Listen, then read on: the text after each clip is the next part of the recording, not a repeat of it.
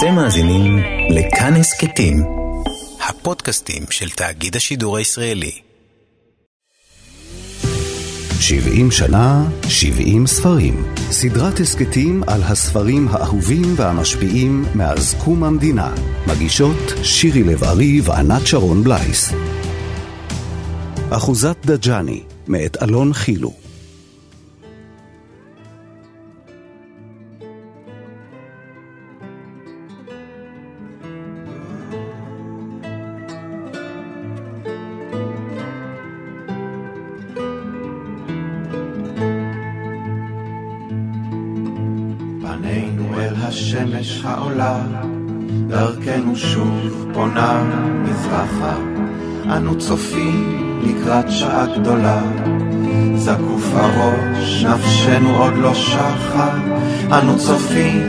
לקראת שעה גדולה.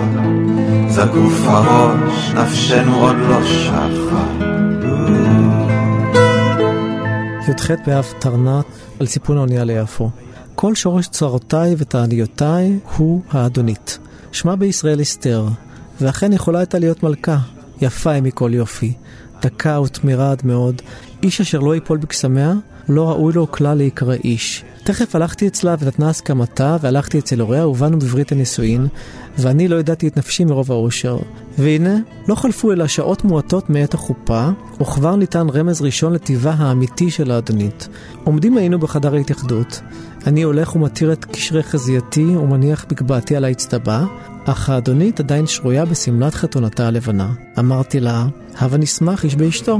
אמרה, אין השעה יפה כעת. אמרתי, חשה את כלום? אמרה, בדעתי לנוח קמעה. עוד לא השלימה דיבורה, ובלא שהמתינה לכיבוי העששית החלה להוריד בגדיה, עליונים עליונים ותחתונים תחתונים, עד שהתהלכה בחדר בעירומה, ושדיה הצחורים ורודי הפטמות נצבטים מול עיניי הקלות. נכנסה אדונית אל המיטה, הסבה גבה, ונרדמה.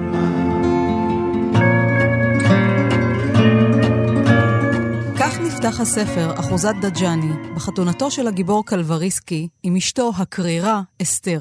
אין פלא שבהמשך הספר הוא יערוג אל עפיף הערבייה וגם אל בנה, הנער הצעיר, סאלח דג'אני.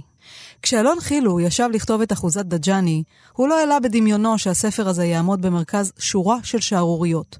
הוא לא יכול היה לנחש את ההצלחה המסחרית, את הסערה הציבורית, את המשפטים שיבואו בעקבותיו. חילו כבר היה אז עורך דין פעיל. מחברו של רומן מוצלח ושמו מות הנזיר. אחוזת דג'אני, שראה אור ב-2008, היה ספרו השני.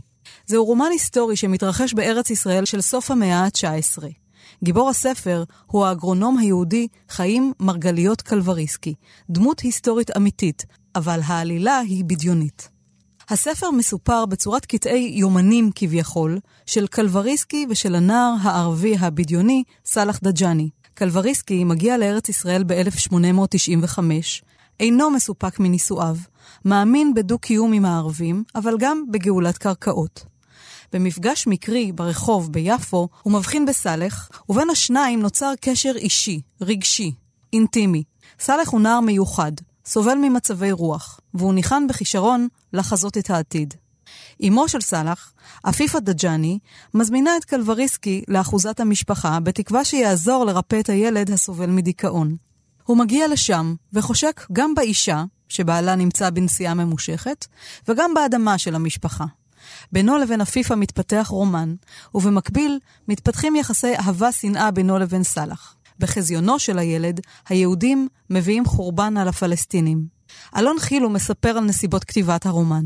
אני הייתי אחרי הרומן הראשון שלי, רומן הביקורי מות הנזיר, שהיה רומן היסטורי, ונורא רציתי לכתוב שוב רומן היסטורי שבו אני אתקדם בתקופה מדמשק אל ישראל, מ-1840 במות הנזיר לתקופת העלייה הראשונה.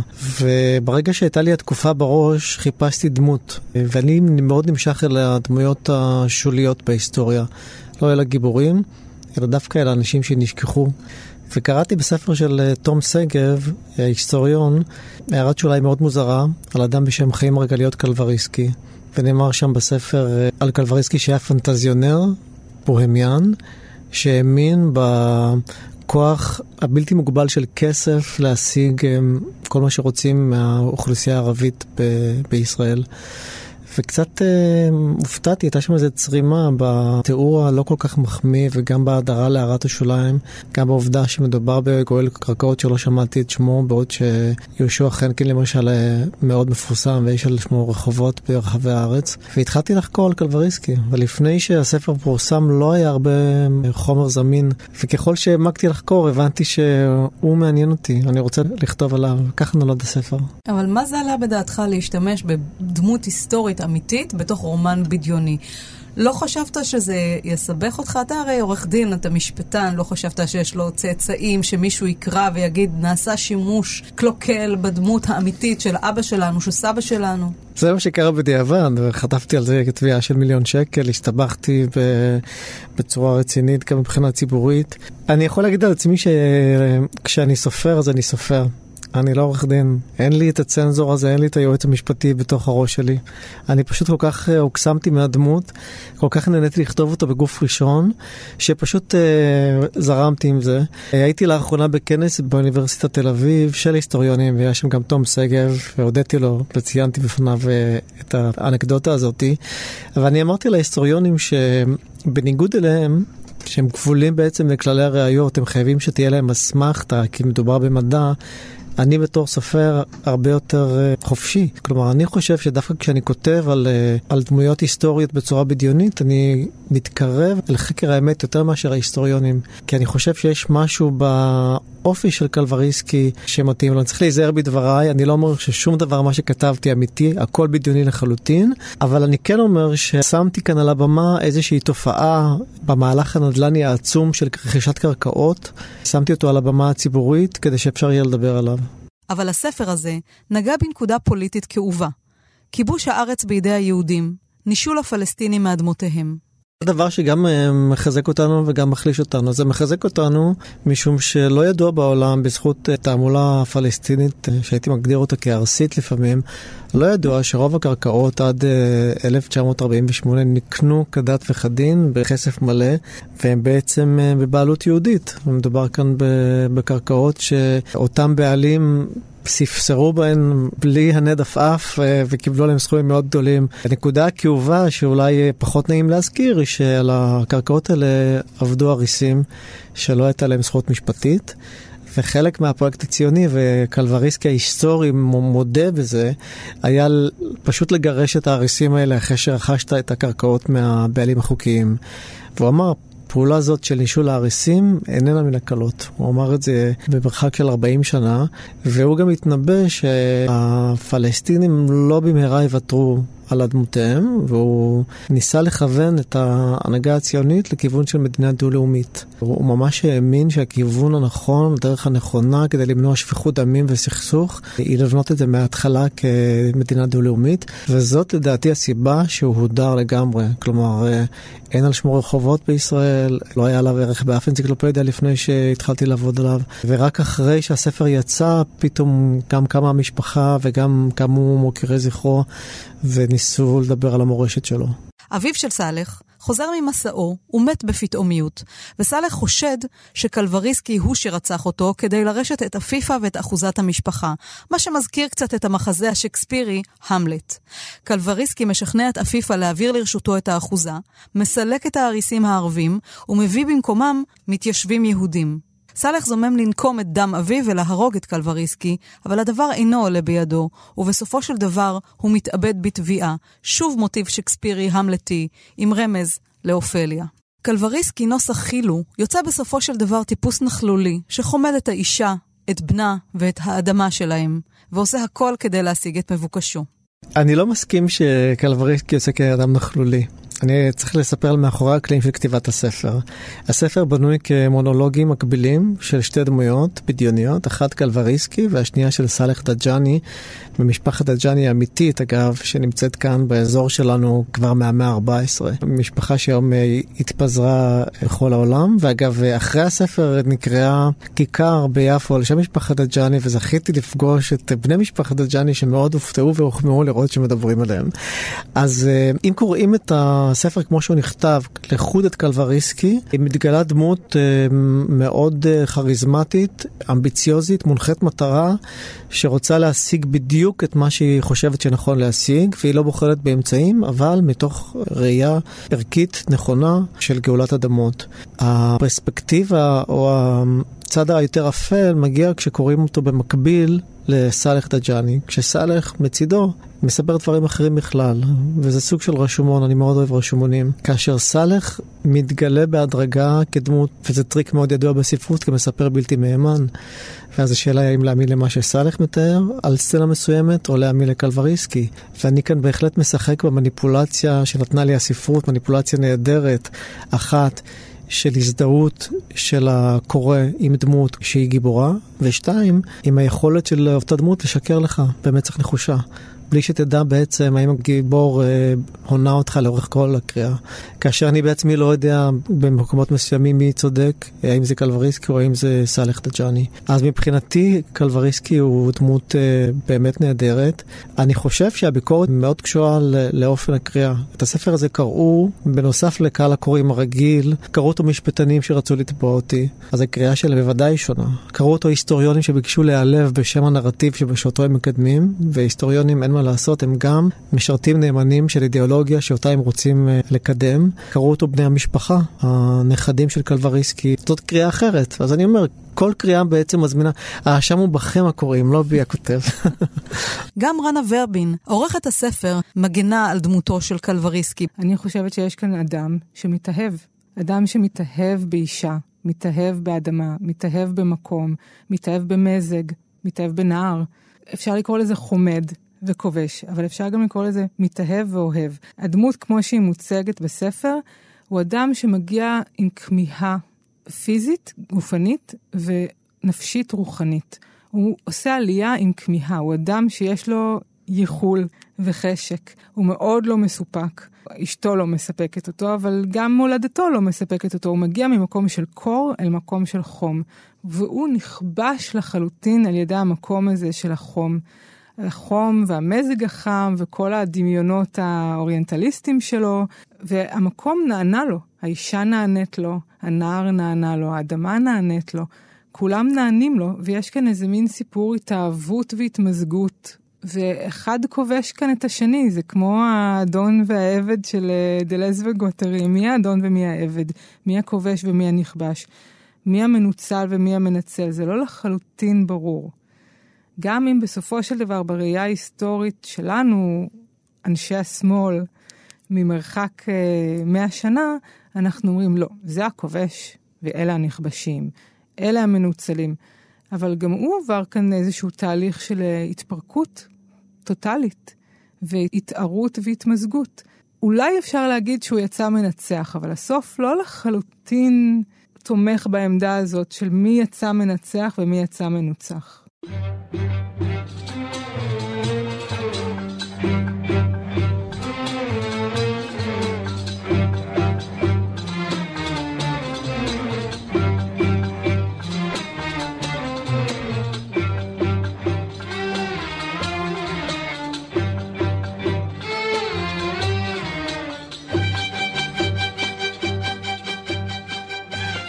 אמרתי לו, מלחמה זו אשר דיברת בה ליום האתמול. אמר לי מתוך רעדה, מה לה? אמרתי, ספר לי עוד על אודותיה. אט אט נתרצה ודיבר. חלומות רעים שהיו פוקדים אותו פעם בשעת הלילה, פוקדים אותו כעת בשעות היום. חזיונות של שינה הפכו למראות של עוררין. אחד מהם הוא חזיונה של מלחמה גדולה ונוראה. עילתה וסיבתה של המלחמה אין הוא יודע, אך היא חיה ונושמת מול עיניו. הוא רואה את בני עמו הערביים, ספונים ונצורים מבתיהם, ויהודים ממטירים עליהם ממטרים של אש. מהם בליסטראות ומהם כלי ירי אחרים. בצד הממטרים אוחזין היהודים בתולעת של אש. תולעת זו מה טיבה, היא הולכת ומכפרת בין הבתים ועושה בהם פרצות ופרצים. פיה יורק גיצים הרבה והיא הורסת והורגת כפי דעתה. במו עיניו ראה אותה מלחכת כפיים של תינוק בן יומו ומעוורת ילדה פעוטה בעינה אחת. ביקשתי לקטוע שטף דבריו. יען כי היהודים ניכרים בין כל אומות העולם במידת המוסר המצוינת אשר להם. אף אם הייתה או תהיה בידם המתודיקה המתקראת בפיו תולעת של אש, לעולם ולעולם לא יהינו ללך אצל הערבים ולהרוג ביניהם, אמר. אותה עת שהיינו מהלכים יחד, נתקלתי פנים אל פנים בזוג עיניה הממיתות של תולעת האש, ועשרים יהודים רכבים עליה ומבקשים להורגני. על כן התחדד אורי ונצטמררה נפשי. נטל שתיקתו ואמר, המשוגע אנוכי? אמרתי, אי אני יודע. אמר, רואה אתה את בית המידות של אחוזת דג'אני? אמרתי, רואה. אמר בלשון קודחת השביעה בתעתועיה של נפש מבולבלת. במלחמה הגדולה יקומו היהודים ויחריבו את האחוזה, ולעתיד לבוא יבנו על אדמותיה מגדלים שלושה גבוהים עד מאוד ראשיהם בשמיים. מגדל אחד צורתו מרובע, מגדל שני צורתו משולש, מגדל שלישי צורתו עיגול. המגדלים עשויים זכוכיות לכל אורכם, והזכוכיות סגורות זו בזו במעין סוגרת לבנה וצחורה. ילדיהם הבהירים, צהובי השיער ואימותיהם גלויות האור, יהלכו שאננים בין המגדלים. ירמסו במזרח רגליהם את הבירה היבשה, את הפרדסים העקורים, את הבוסתנים החרבים, מבלי לדעת דבר על סאלח ועפיפה ואמינה, ועל מוסטפא דג'אני עליו השלום, אשר לפנים, באחת משנות ההיסטוריה הרחוקות, כאן חיו, כאן אהבו, כאן נסתם עליהם גוללם.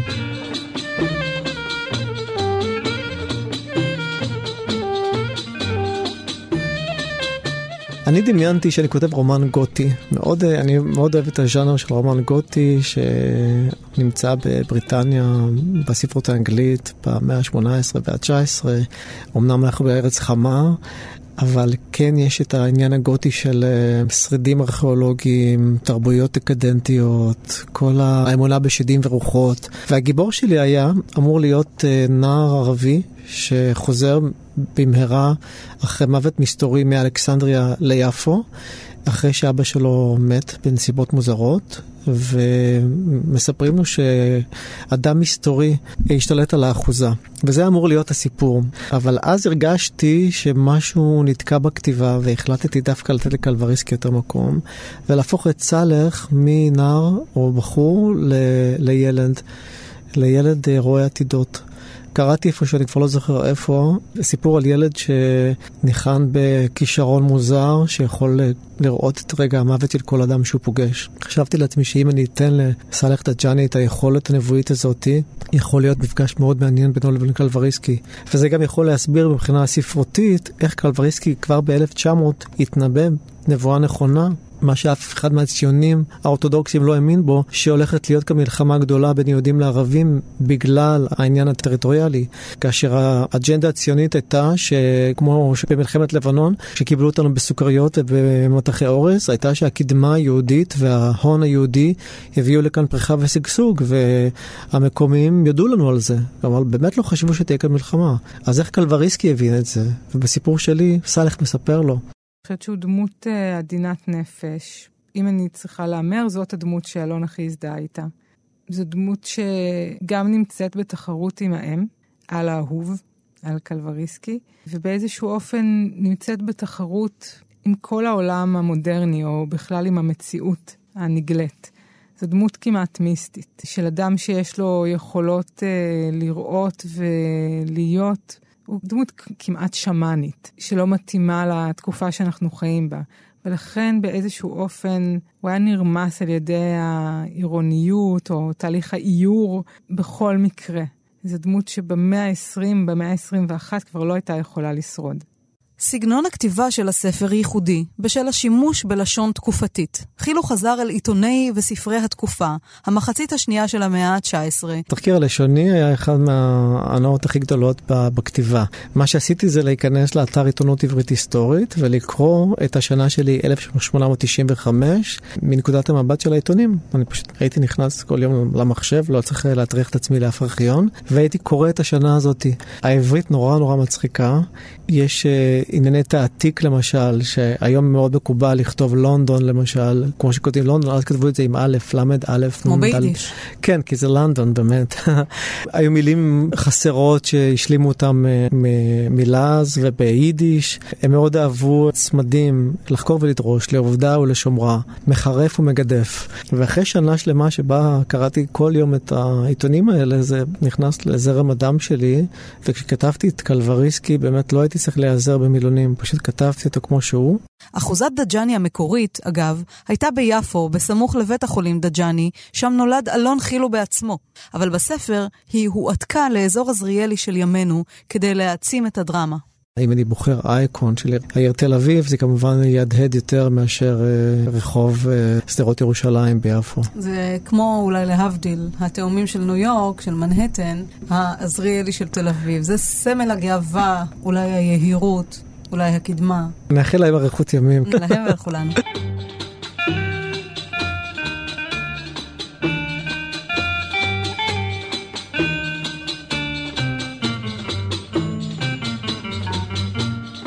אלון חילו נולד ביפו ב-1972, בן להורים שעלו לישראל מדמשק. הוא בעל תואר במשפטים ועובד כעורך דין לזכויות קניין רוחני. כמו כן הוא בוגר החוג לתיאטרון באוניברסיטת תל אביב. ספרו הראשון, מות הנזיר מ-2004, הוא רומן היסטורי שעסק בעלילת דמשק. אחוזת דג'אני, ספרו השני, הוא בעיני רבים ספר עם אמירה פוליטית חדה. לא רק מפני שהוא נוגע בנושאים כמו הסכסוך היהודי-ערבי או זכות השיבה, אלא גם מפני שהוא מצייר את היהודי הציוני כקולוניאליסט חסר מעצורים. הספר זכה להצלחה מסחרית אמנם, אבל גם לביקורת מכל צידי המפה הפוליטית. הסופר אהרון מגד כינה אותו בשעתו רומן אנטי-ציוני.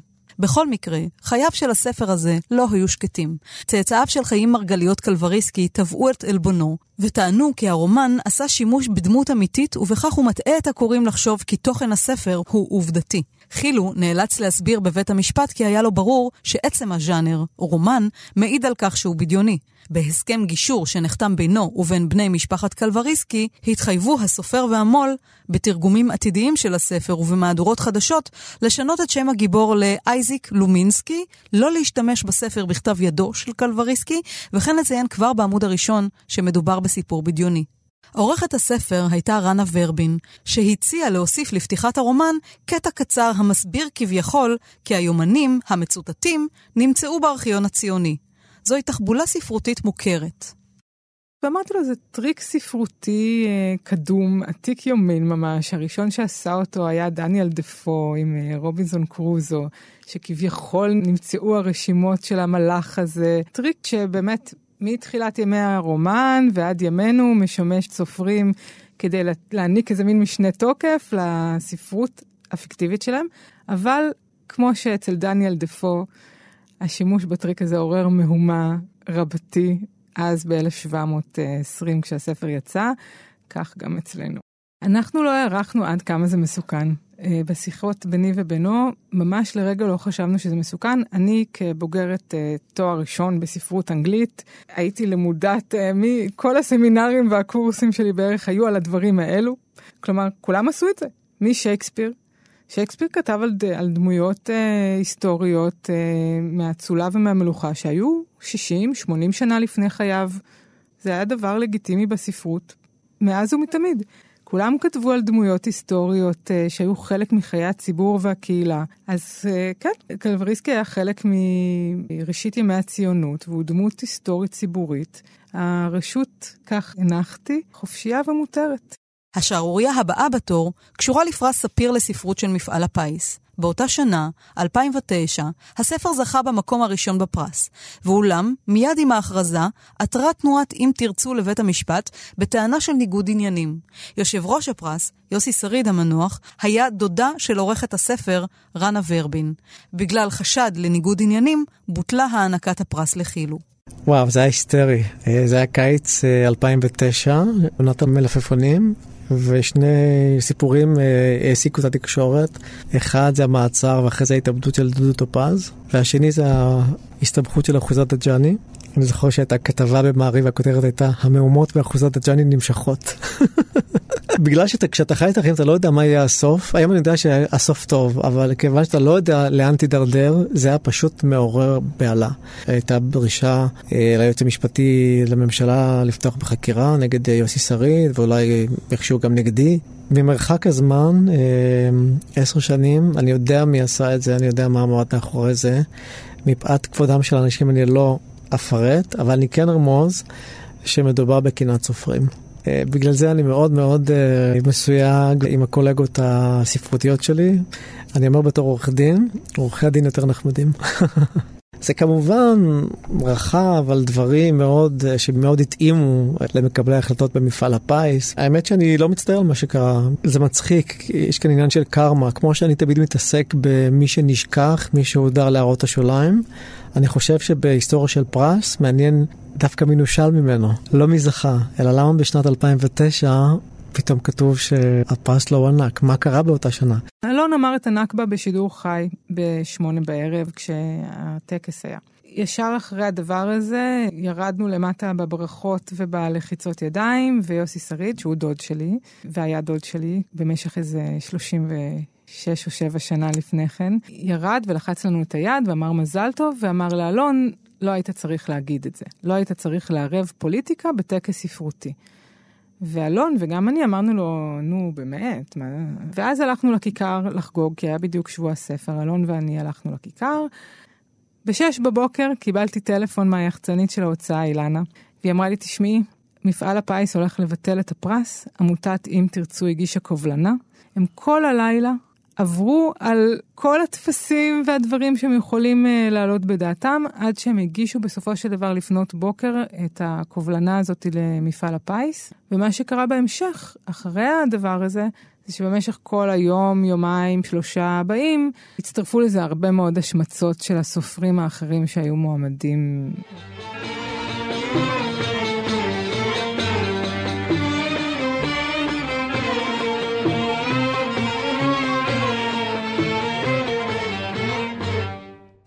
את יומנך לא אוכל לקרוא לעולם, אך יומן אחר נפלא ממנו קיים וגלוי נגד עיניי, והוא אותו היומן שטרם נכתב, על קורות כל העתים לעתיד לבוא.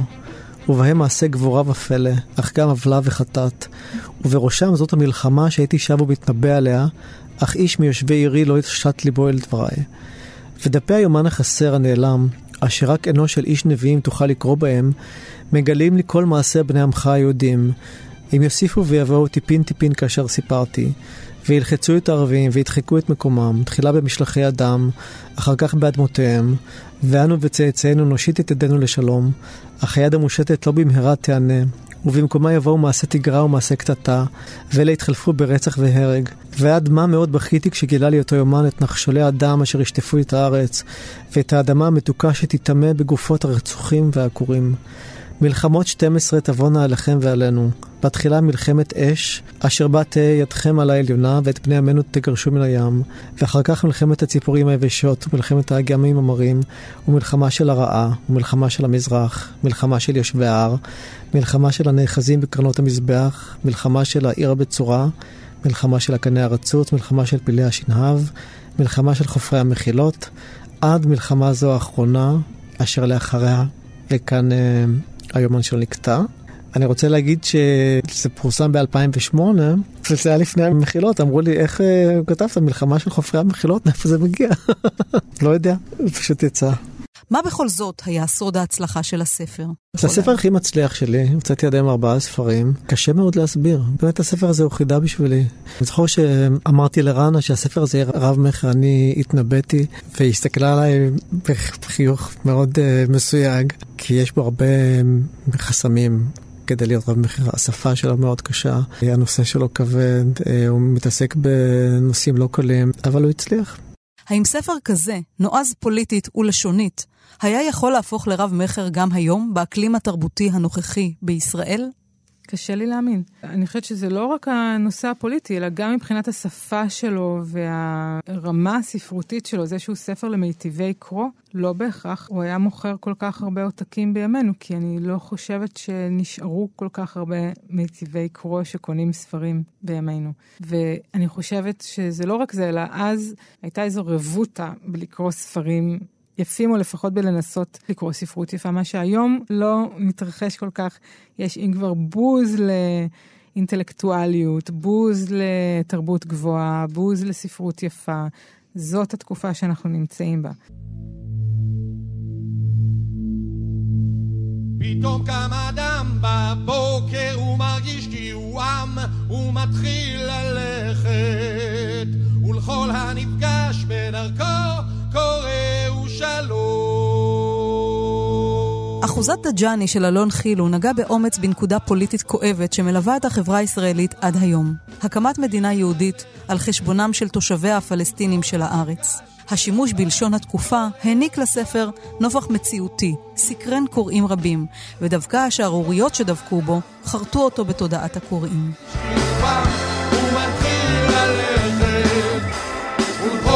עד כאן התוכנית על הספר אחוזת דג'אני מאת אלון חילו.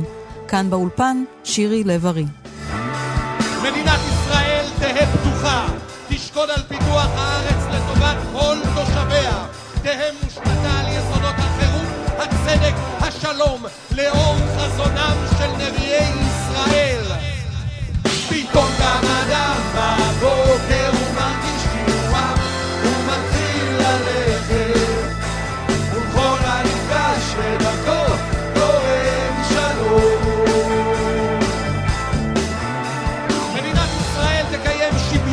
זכויות חברתי ומדיני בלי הבדל דת, גזע, מין לכל האזרחים. תבטיח חופש דת, מצפון,